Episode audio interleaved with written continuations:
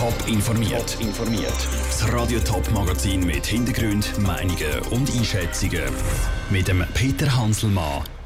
Wie Schweizer Politiker auf den neuesten Bericht vom Weltklimarat reagieren und was für eine Odyssee die Spieler von der Kadetten Schaffhausen hinter sich haben, das sind zwei von den Themen im Top informiert. Steigende Meeresspiegel, schmelzende Polkappen und extreme Wetterlagen. Das sind laut dem Weltklimarat alles Folgen der Klimaerwärmung. In seinem neuesten Bericht fordert der Rat die Welt auf, zu reagieren. Sonst kann das Ziel von einer Erderwärmung von nicht mehr als 1,5 Grad nur erreicht werden.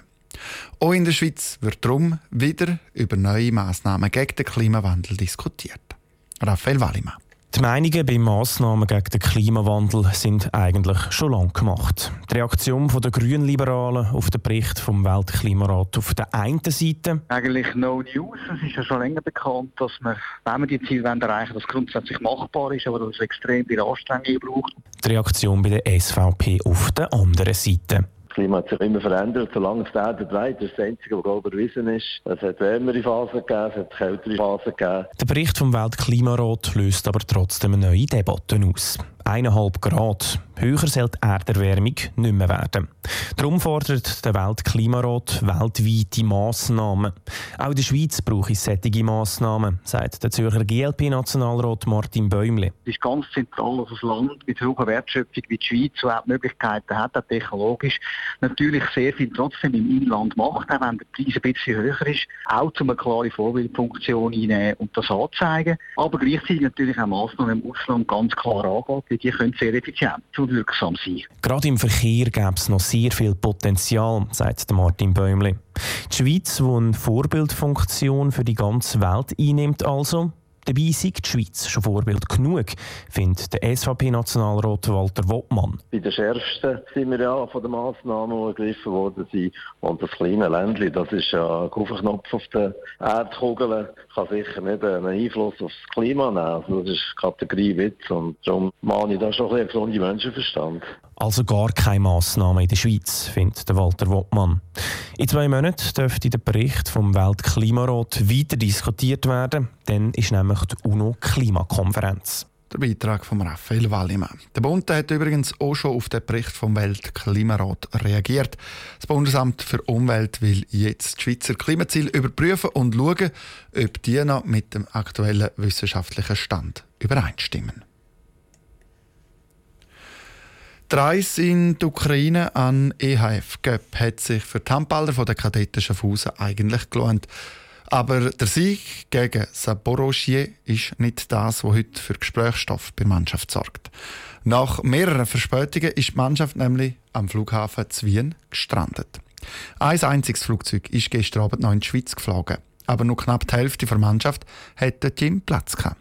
Der Rest musste Zwien bleiben, wie es auf einem Bild auf Facebook zeigt. Andrea Nötzli hat mit dem Sportchef und Manager David Graubner geredet und als erstes wissen, wer heim dürfen und wer hat müssen zu Wien bleiben. Wir haben kurz diskutiert, was die ausschlaggebenden Kriterien sind und haben uns dann dafür entschieden, dass sicher die, die heute Morgen wieder haben müssen arbeiten heimfliegen sollen. Und die weiteren Plätze haben wir eigentlich so vergeben, dass, dass die Familienväter, die die Heim Kinder am Warten haben, dass die Gäste schon heim dürfen. Und eigentlich meistens oder mehrheitlich die die Junggesellen oder die jüngeren Spieler sind dann dort geblieben und haben noch eine Nacht im Hotel verbracht. Wie war denn die Stimmung, wo es geheißen hat, es dürfen nur ein paar heim und die anderen müssen noch bleiben?